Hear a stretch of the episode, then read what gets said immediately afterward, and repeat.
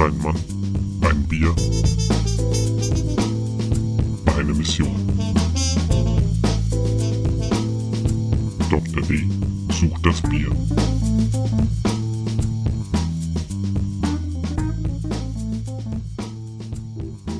Hallo und herzlich willkommen zum aktuellen Bierstudio mit eurem Gastgeber Philipp Daiber. So, da bin ich mal wieder in der Quick and Dirty Ausgabe im November. Je nachdem, wie ich heute noch zeitlich hinkomme, kann es sein, dass das nicht am 20. veröffentlicht wird, sondern erst am 21. November. Nichtsdestotrotz, ich arbeite, wie ihr seht, gerade stark daran, dass das noch rauskommt. Ja, ansonsten, was habe ich heute für euch? Es geht um meine Pläne für die BGCP-Zertifizierung, beziehungsweise was ich jetzt da jetzt noch bis zum Ende vom Jahr vorhabe, was bei mir gerade im Braukessel ist, beziehungsweise was demnächst an ähm, kommenden Projekten ist. Und was mir auch natürlich aufgefallen ist, als ich jetzt gerade wieder ge gebraut habe, dann habe ich eine meiner Meinung nach sehr, sehr witzige Veröffentlichung aus Nature Food für euch. Und ich war in München, wo ich unter anderem ein interessantes Gespräch geführt habe und da würde ich ganz gerne den Gedanken teilen. Und natürlich war ich auch wieder mal ein paar Biere ausprobieren. Den Laden würde ich euch auch gerne vorstellen. Und dann zu guter Letzt habe ich natürlich auch wieder der Doktor und das liebe BGCP für euch. Ja, und heute geht es um den Stil 10C das ist der Weizenbock. Zunächst habe ich allerdings noch ein kleines Experiment, das ich gerne starten würde. Und zwar ist das heute ja numerisch die 50. Folge. Insofern müsste man da eigentlich schon was ziemlich Spannendes machen. Jetzt ist es aber so. A, hatte ich nicht so wirklich viel Zeit, was vorzubereiten. B, ist es auch so, es ist eigentlich nicht die 50. Folge. Warum? Ganz am Anfang habe ich eine Platzhalterfolge drin. Und zwar war das, da war ich ziemlich erkältet, hatte eigentlich keine Stimme. Und deswegen gibt's eigentlich auch nur noch in meiner Historie den Eintrag heute keine Folge. Deswegen, in diesen numerisch 50 Folgen sind ist eben eine dabei, wo es eigentlich gar keinen Inhalt zu gibt. Deswegen wäre an sich die nächste Folge die echte 50. Und jetzt kommen wir zu dem Experiment. Es ist so, mich würde wahnsinnig interessieren, wer meine Hörer sind. Warum hört ihr den Podcast? Was nehmt ihr daraus mit? Von was würdet ihr gerne mehr hören? Im Prinzip biete ich euch an, die 50. Folge könnte euch gehören. Und es sieht jetzt eben folgendermaßen aus. Ich würde es so gestalten. Alles, was ich, ich sage jetzt mal bis zum 10. Dezember habe, sei es per Mail an philipp at dr-durstig.de oder über den Instagram-Account das aktuelle Bierstudio mit Unterstrichen, das würde ich natürlich alles dann auch in der Sendung bearbeiten und auch äh, dementsprechend kommentieren. Wie gesagt, mich interessiert, wer seid ihr? Warum hört ihr den Podcast? Was gefällt euch gut? Was gefällt euch weniger gut? Natürlich immer konstruktiv bleiben. nee, kleiner Witz, aber wie gesagt, es würde mich einfach wahnsinnig interessieren. Bringt euch das was? Ist es mehr oder weniger so für nebenher? Ähm, ja, wie gesagt, meldet euch. Würde mich einfach wahnsinnig interessieren. Gut, dann machen wir doch mal weiter. Was ist denn jetzt eigentlich mit meinem Plan geworden, BGCP Judge zu werden? Also tatsächlich habe ich mir jetzt einfach mal selber die Deadline gesetzt. Bis zum Ende vom Jahr werde ich das Examen machen. Und danach muss man halt auch mal gucken, wie es denn weiter aussieht, also ob denn überhaupt auch Kurse stattfinden. Aber auf jeden Fall jetzt erstmal das Examen schaffen. Also, ich meine, ich habe mir jetzt mal alles schon durchgelesen, habe jetzt aber die letzte Zeit nicht mehr so viel weiterverfolgt. Deswegen auf jeden Fall der Plan, bis zum Ende vom Jahr das zu machen. Und das ist ja dann auch ein ganz guter Start ins kommende Jahr. Gut. Okay, was habe ich jetzt die letzte Zeit gebraut? Was habe ich gemacht? Ich habe tatsächlich am letzten Montag ein Double gebraut. Da bin ich jetzt mal sehr gespannt. Das ist so mein erstes in der Richtung. Hat auch an sich ganz, alles ganz gut geklappt. Ich habe so ein bisschen gemerkt, ich glaube, ich kann mir ein bisschen mehr Zeit beim Läutern lassen. Und ja, habe auch dann mal mit jemandem gesprochen, der auch mit dem Klarstein braut. Die machen das sehr, sehr anders. Also da bin ich auch am überlegen, ob ich das mal so probiere. Ich würde es allerdings tatsächlich weiterhin erstmal so halten, dass ich eben doch den Malzkorb rausnehme und eben dann von oben den Nachguss gebe. Das hat bisher eigentlich ganz immer ganz gut funktioniert. Das einzige, was ich festgestellt habe, ist, dass ich irgendwie mit den Mengen an Wasser nicht richtig hinkomme. Also ich erwarte ja eigentlich immer so 20 Liter insgesamt, was ich am Ende rausbekomme. Diesmal waren es dann wieder irgendwie 2 Liter zu wenig. Das wundert mich natürlich dann immer so ein bisschen. Hab aber dann eben auch noch mal so ein bisschen nachgerechnet. Also grundsätzlich bin ich beim Klarstein für die Mengen für den Grainfather G30 ausgegangen. Das passt wohl nicht. Ich habe es jetzt noch mal im Brewfather auch als Trockenübung durchgerechnet. Also habe einfach das, was ich an Rezept hatte, die Daten eingegeben und durchgerechnet und komme natürlich da jetzt auf viel, viel größere Wassermengen. Das erscheint mir dann auch ein bisschen sinniger. Also da reden wir auch wirklich von einem Unterschied von mindestens 6 Liter. Ich habe jetzt die Zahlen nicht auswendig im Kopf, aber ich kann sie nochmal nachsehen schnell. Ich habe sie ja hier im Tablet im Brewfather drin. Und zwar waren es bei den G30 Angaben, meine ich, circa 27 Liter. Während ich beim bei Brewfather auf, schauen wir doch mal nach, eher auf insgesamt 34 Liter, eigentlich sogar fast 35 Liter komme. Also wir fangen erstmal mit 20 Liter Hauptguss an und 14 Liter Nachguss. Das erscheint mir insgesamt auch ein bisschen sinniger. Muss mal gucken, wie das dann auch hinkommt. Werde ich wahrscheinlich jetzt dann am kommenden Wochenende sehen. Ich werde auf jeden Fall das, was ich am kommenden Wochenende plane, auch mal im Brewfather reinhauen und dann werde ich mich mal an den Mengen orientieren. Aber wie gesagt, ich habe so ein bisschen den Verdacht, dass das besser hinkommt. Also grundsätzlich hat alles funktioniert. Ich äh, bin bloß wieder mal mit dem Refraktometer als äh, Messinstrument äh, extrem unzufrieden.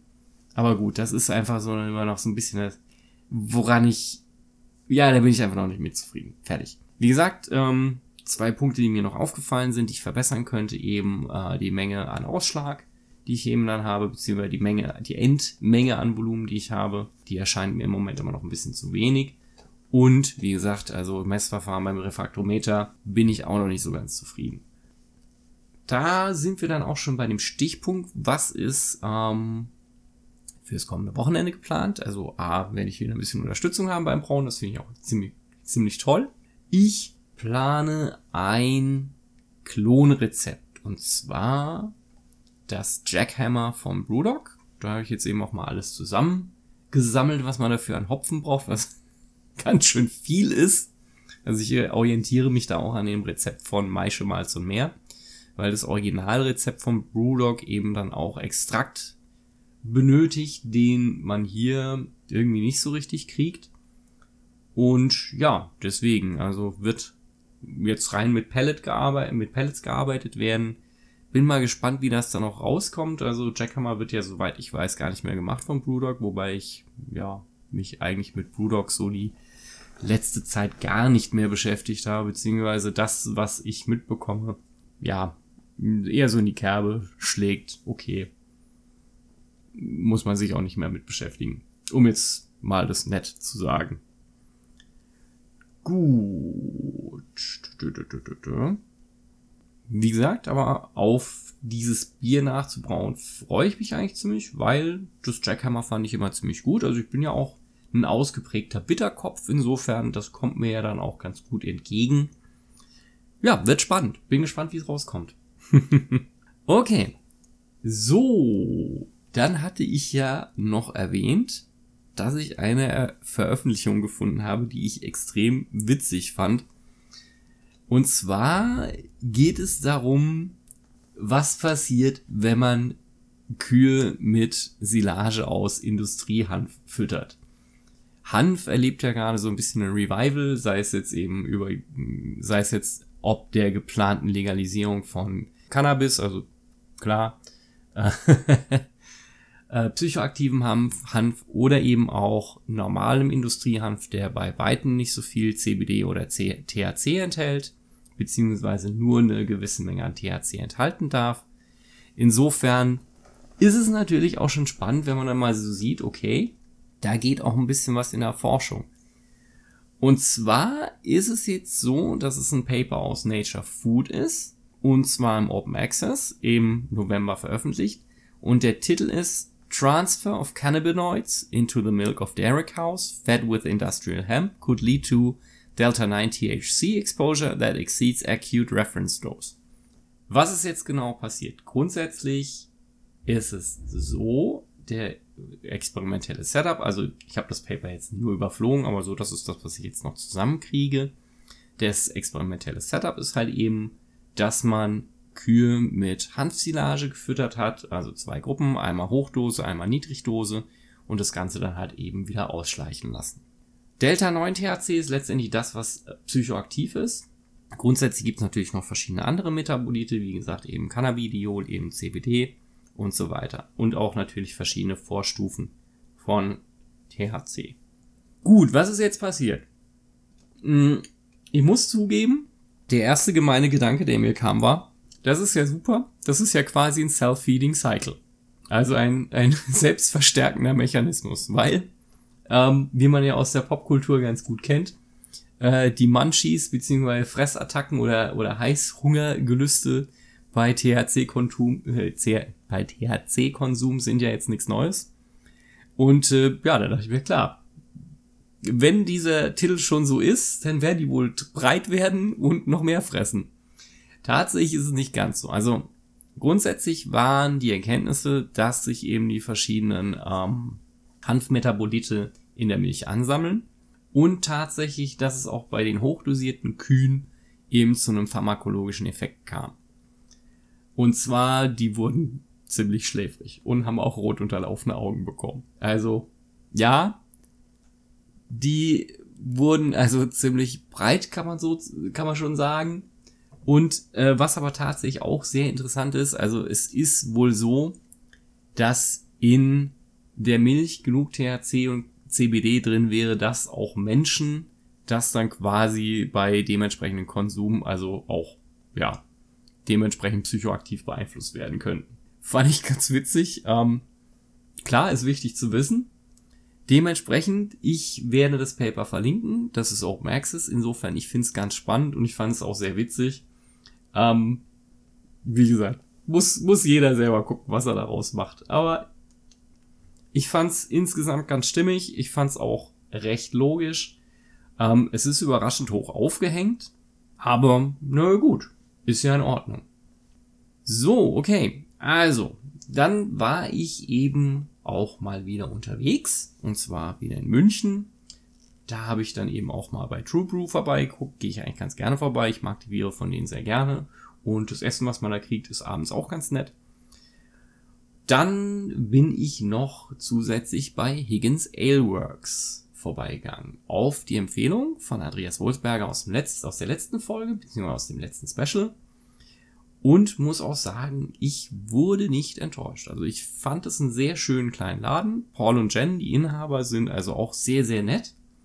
Und das sind zum Teil, also das heißt zum Teil, das sind alles sehr, sehr grundsolide Biere. Und äh, zum Teil auch spannende Experimente, die du so nicht auf der Karte meistens findest. Ist witzigerweise, kommt man auf dem Weg zum zu dem Laden an Spaten und Löwenbräu vorbei. Also ja, so ein bisschen springt äh, der Gedanke äh, in den Kopf, äh, ja, äh, ganz groß versus ganz klein. Auf jeden Fall sehr, sehr spannend. Ich bin gespannt. Ich werde jetzt noch ein paar Mal in München sein und habe auch schon zu Paul gesagt, dass ich sehr, sehr viele Fragen haben werde. Und deswegen, da bin ich mal gespannt, was dabei noch rauskommt. Es war jetzt dann auch so, dass ich mit einem Familienmitglied äh, bei Higgins war. Und wir hatten da auch irgendwann das ganz interessante Gespräch, weil Higgins auch einen Merzen auf der Karte hat.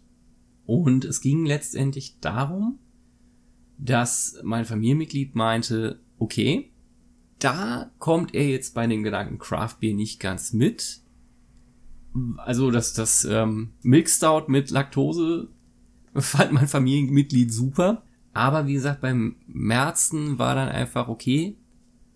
Da äh, kommt man jetzt nicht ganz mit, weil es ist letztendlich ein Märzen. Warum soll ich das hier holen zu einem wesentlich höheren Preis, als jetzt dann halt zum Beispiel eins von Spaten zu nehmen, was im Prinzip geschmacklich genauso gut ist. Und ich fand das einen sehr, sehr interessanten Ansatz, weil letztendlich dann meine Meinung dazu war, ja, das ist so ein bisschen das Problem, weil letztendlich die individuelle Leistung, so ein Stil wie ein Merzen oder auch eine Helles oder gerade Untergärige gut hinzukriegen, die finde ich beim kleinen Craftbrauer wesentlich größer. Nicht nur, weil er ja auch auf allen Ebenen eingespannt ist meistens. Also das kommt jetzt natürlich auf die Größe an, aber dennoch ist wahrscheinlich die individuelle Leistung höher, weil es einfach weniger Personen sind. Ich meine, eine Brauerei wie Spaten oder auch Löwenbräu, die haben natürlich einfach viel mehr Leute, die haben natürlich auch viel größere Mengen, die sie produzieren, aber letztendlich läuft läuft daher auch das meiste automatis automatisiert ab. Ich sage jetzt mal beim kleinen Kraftbrauer, da ist wahrscheinlich halt viel auch noch nicht unbedingt automatisiert. Also da wird einfach auch noch wirklich mehr Handarbeit sein. Deswegen grundsätzlich wäre für mich die individuelle Leistung bei diesen Stilen beim kleinen Craftbrauer höher. Und dann kommen wir aber natürlich in das Dilemma, dass die, wenn sie gut gemacht sind, einfach ähnlich schmecken wie beim großen Brauer. Und dann ist natürlich wiederum das, was wir ja auch schon in, was ich in der Folge mit Andreas besprochen hatte. Dann ist natürlich das Problem, wenn der Geschmack gleich ist, dann haben wir natürlich nur den Preis als Kriterium. Und dann ist halt eben wirklich die Frage, okay, will ich den Kleinen unterstützen und bin halt bereit, dann mehr zu zahlen für ein gleichwertiges Produkt oder nicht? Das ist natürlich immer eine total individuelle Ansage. Aber wie gesagt, ich fand, ich fand es einfach mal spannend, auch so darüber nachzudenken, nicht nur aus der, also nicht nur mit der Brille des Craft-Bier-Freundes, sondern auch so, ich sag mal, des normalen Konsumenten, weil mein Familienmitglied findet das immer, glaube ich, sehr spannend, wenn er mit mir da unterwegs ist und ähm, wir dann eben die Sachen austesten, aber es, aber grundsätzlich ist es nicht so das, was normalerweise da los ist dementsprechend, wie gesagt, fand ich es einfach mal wirklich spannend, mit der Brille einer Person drauf zu gucken, die eben nicht unbedingt so in dieses ganze Craft Beer Ding eingebunden ist und das auch jetzt nicht unbedingt sein will. Also beziehungsweise es mitnimmt, aber jetzt es nicht aktiv sucht. Ja, wie gesagt, fand ich sehr, sehr spannend. Und ja, wie, wie steht ihr dazu? Was meint ihr dazu? Könnt ihr ja auch gerne mitschicken, eben mit dem Feedback zur 50. Sendung. Wäre, wie gesagt, für mich spannend ich hoffe, ich konnte das jetzt so rüberbringen, dass man das auch versteht, was ich meine. Also, ja, wie gesagt, einfach nochmal kurz zusammengefasst. Ich halte die individuelle Leistung, gerade für so untergärige Stile, die recht clean sein sollen, beim kleinen Craftbrauer für größer als jetzt beim großen. Aber wir laufen natürlich in das Dilemma rein, dass wenn die jeweils gut gemacht sind, dass die dann sehr, sehr gleich schmecken und wir dann natürlich das Problem haben, dass letztendlich der Preis, dass das letztendlich der Preis zählt. Und mit diesem Gedanken gehen wir dann auch schon mal in das feste Segment der Sendung. Und zwar gehen wir jetzt wieder zu Der Doktor und das liebe BGCP. Heute, wie gesagt, Stil 10c, Weizenbock. Und ja, das ist ein Stil, den ich jetzt nicht unbedingt so häufig trinke, weil ähm, Meistens habe ich damit zwei Probleme. A, sind mir Bockbiere gerne mal viel zu süß. Und gerade Weizenbock, ähm, ja. Ich glaube, ich muss mein bekanntes Problem mit Bananenaromen jetzt nicht weiter breit treten. Ähm, dementsprechend werde ich jetzt einfach mal das Bier holen und an dieser Stelle eine kleine Pause machen. So, da wäre ich wieder. Und zwar ist das Bier, was ich mir heute ausgesucht habe, das Tab 05 von Schneiderweiße. Eine hopfenweise weiße, beziehungsweise ein Weizendoppelbock. Ich denke, zu Schneider muss man jetzt nicht viel sagen. Ähm, die haben einfach ihren Track Record, sind eben zumindest laut eigener laut eigenem Marketing die älteste Weißbierbrauerei. Das würde ich jetzt einfach mal so dahingestellt lassen, ohne das jetzt nochmal nachgucken zu wollen. Ja, und wie gesagt, also heute haben wir einen Weizen Doppelbock am Start. Ja, würde ich doch mal sagen, fangen wir einfach mal mit dem Gesamteindruck an. Ein starkes und malziges äh, deutsches Weizenbier, das eben das Beste aus Weizen und Hefegeschmäckern von einem Weißbier vereint, eben mit der reichen Malzigkeit, äh, Stärke und dem Körper von einem Bock. Stil 10c beinhaltet sowohl Bock als auch Doppelbockstärken und es gibt halt eben, also es ist auch erlaubt, eben dann helle und dunkle reinzubringen. Gut, was haben wir jetzt beim Aroma? Mittelhoch bis hoch eben eine malzige, ein, ein malziger Reichtum an signifikanten, brotigen und äh, grainy, also genau, also grainy eben Weizencharakter. Dann haben wir natürlich eben noch so mittelniedrig bis mittelhoch Weizenhefe-Charakter, normalerweise eben Banane und Nelke. Es kann auch sein, dass man ein bisschen Vanille findet, kein Hopfen. Vielleicht ein bisschen Alkohol, sollte aber eben nicht äh, heiß oder lösungsmittelartig sein. Und im Prinzip sind Malz, Hefe und Alkohol sehr schön im Zusammenspiel miteinander, komplex und einladend. Das ist halt well-balanced, complex and inviting. Das ist einfach ein sehr, sehr schöner Satz. So, Kaugummi-Noten eben Erdbeere mit Banane, Säure oder Rauch sind halt für diesen Stil nicht vorgesehen, deswegen sind es Fehler. So, was haben wir jetzt? Das war jetzt das für den hellen. Bei den dunklen haben wir eben mehr getoastete, eine tiefere brote, brotige Malzigkeit, eben mit natürlich sehr viel Maillard-Produkten, eben was man auch bei einem dunklen Bock oder einem dunklen Doppelbock finden würde. Man kann also auch Karamell und äh, dunkle Fruchtnoten finden, wie ähm, Pflaumen, Zwetschgen, nee, Moment mal. Ja, also doch Pflaumen, Zwetschgen, dunkle, dunkle ähm, Trauben, Fruchtleder und Rosinen. Fruit Leather, also irgendwie kann ich mir, das kann irgendwie nicht stimmen. Also, alles klar. Gut, Fruchtleder. Lass ich jetzt einfach mal so stehen.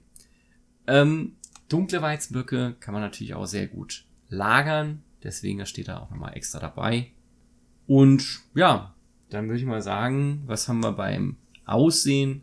Einen sehr dicken Musi, langanhalte, eine sehr dicke Musi, was ist Musi? Hm, keine Ahnung. Auf jeden Fall eine sehr dicke und langanhaltende Schraubkrone. Aha, kann eben auch hazy sein und einen leichten Schein von Weizen und Yeast haben. Also wahrscheinlich, dass es auch ein bisschen trübe sein darf. Kann natürlich sein, dass das mit, der, mit dem Alter nachlässt. Dann haben wir eben dunkle Versionen, sind äh, dunkles, dunkler Bernstein bis Rubinbraun mit einem leicht getönten, mit einer leicht getönten Krone. Und die hellen Versionen sind halt eben Gold bis Bernsteinfarben mit einem weißen, entweder sehr weißen oder leicht altweißen Kopf beziehungsweise einer Krone. So, was haben wir jetzt noch? Hm. Geschmack. Im Prinzip sehr ähnlich zum Aroma, eben mittelhoch bis hoch eben Malz mit eindeutigen brotigen und grainy äh, Noten. Dann eben so mittel bis moderat Banane und Gewürz, also vor allem, vor allem halt eben Nelke und Vanille. Kein Hopfen. Okay. okay. Und natürlich, dadurch, dass wir eine sehr, sehr niedrige Bitterkeit haben, kann das natürlich dann eben sehr, sehr süß wirken. Aber normalerweise sollte es eben trocken abgehen. Kann sein, dass man ein bisschen Alkohol hat. Grundsätzlich ist das Wichtige halt eben, dass wir eben dieses Zusammenspiel aus dem Malz, der Hefe und dem Alkohol haben, wodurch wir eine Komplexität bekommen und auch eben, dass es ein bisschen an der Stange hält. Ja, aber mal schauen. Also wie gesagt, grundsätzlich kann das sein, dass das mit dem Alter besser wird, muss es nicht unbedingt. Und wie bereits erwähnt, Kaugummi, Säure oder Rauch sind halt eben Fehler. Genau, im Prinzip ist es dann eigentlich bei den dunklen eben auch wie bereits beim Aroma vorgesehen. Auf jeden Fall natürlich noch mehr Malzigkeit mit natürlich dementsprechenden getoasteten oder gerösteten Aromen und eben dunklen Früchten wie Pflaumen, Zwetschgen, dunkle Trauben und so weiter. So, dann haben wir noch die, das Mundgefühl. Mittel, voll bis vollmundig. Und eine cremige, ja, flauschige Textur. Mit einem leichten Alkohol und einer moderaten bis hohen Kohlensäure. So, dann haben wir noch die Vitalstatistiken, bewegt sich also im Bereich normalerweise 6,5 bis 9 Prozent. Dann äh, 3,8 Grad Plato bis 5,6 äh, Grad Plato, Final Gravity, 15 bis 30 Ibu und fängt eben mit so 15,7 Grad Plato bis 21,6 Grad Plato an. EBC, also Farbe im Bereich 12 bis 49. So, dann würde ich mal sagen, dann fangen wir doch mal damit an.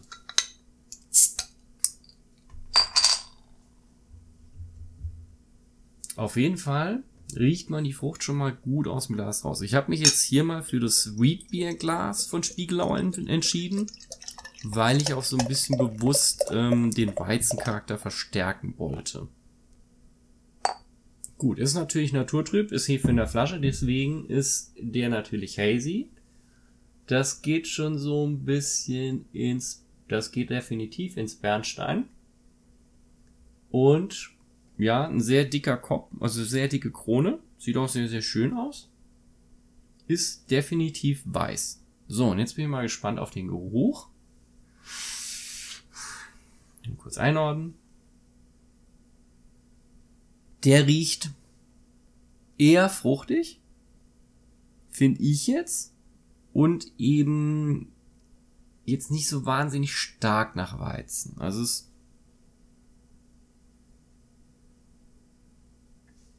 Ja, es riecht schon ein bisschen wie ein Weizen, aber so irgendwie jetzt so wie eins, was ich jetzt nicht unbedingt, ja, so direkt als Weizen einordnen würde.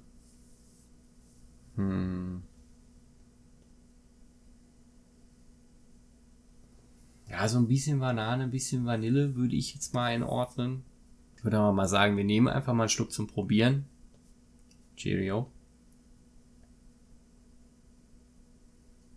Ja, das ist definitiv viel Mundgefühl. Also ich finde ihn sehr vollmundig. Wir haben so gut wie keine Bittere nach hinten. Trotzdem ist er nicht süß, was ich sehr angenehm finde.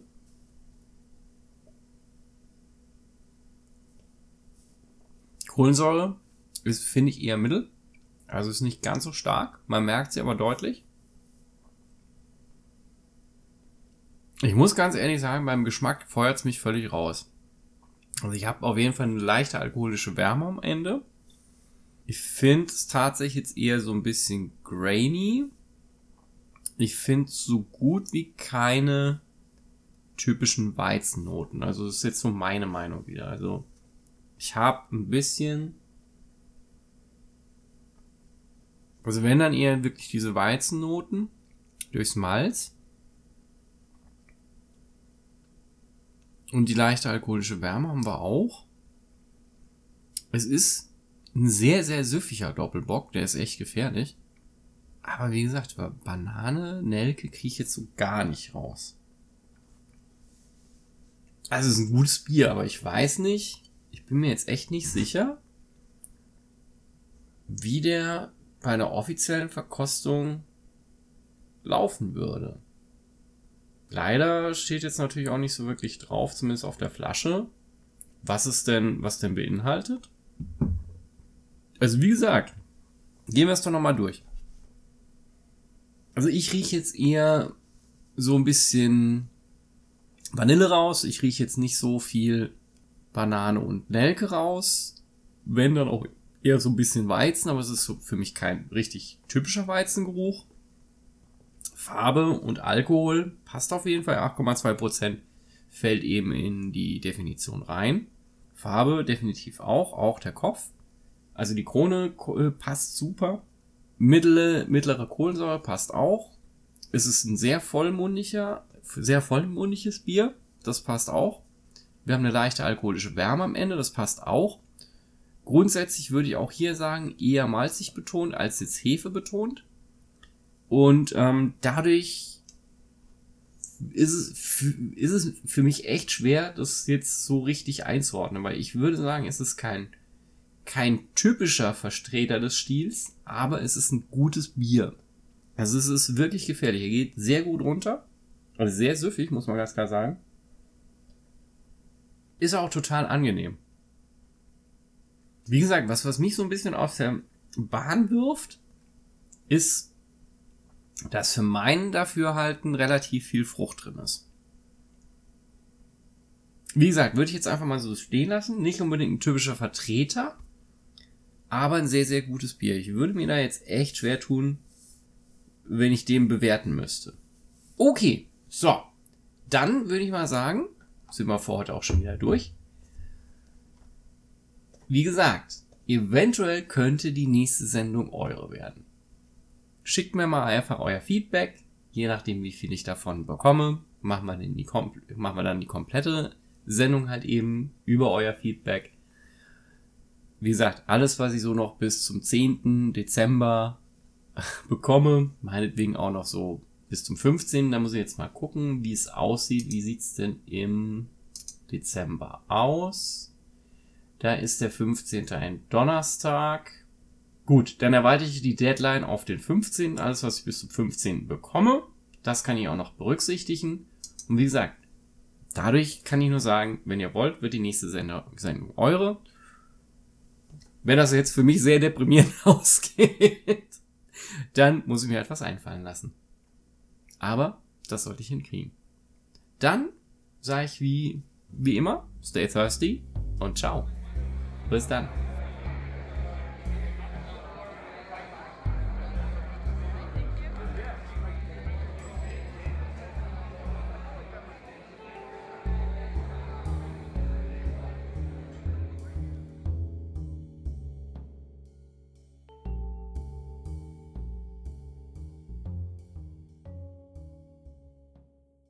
Das aktuelle Bierstudio wird von Dr. Philipp Leiber produziert und aufgenommen und ist lizenziert unter der Creative Commons BY-NC 4.0.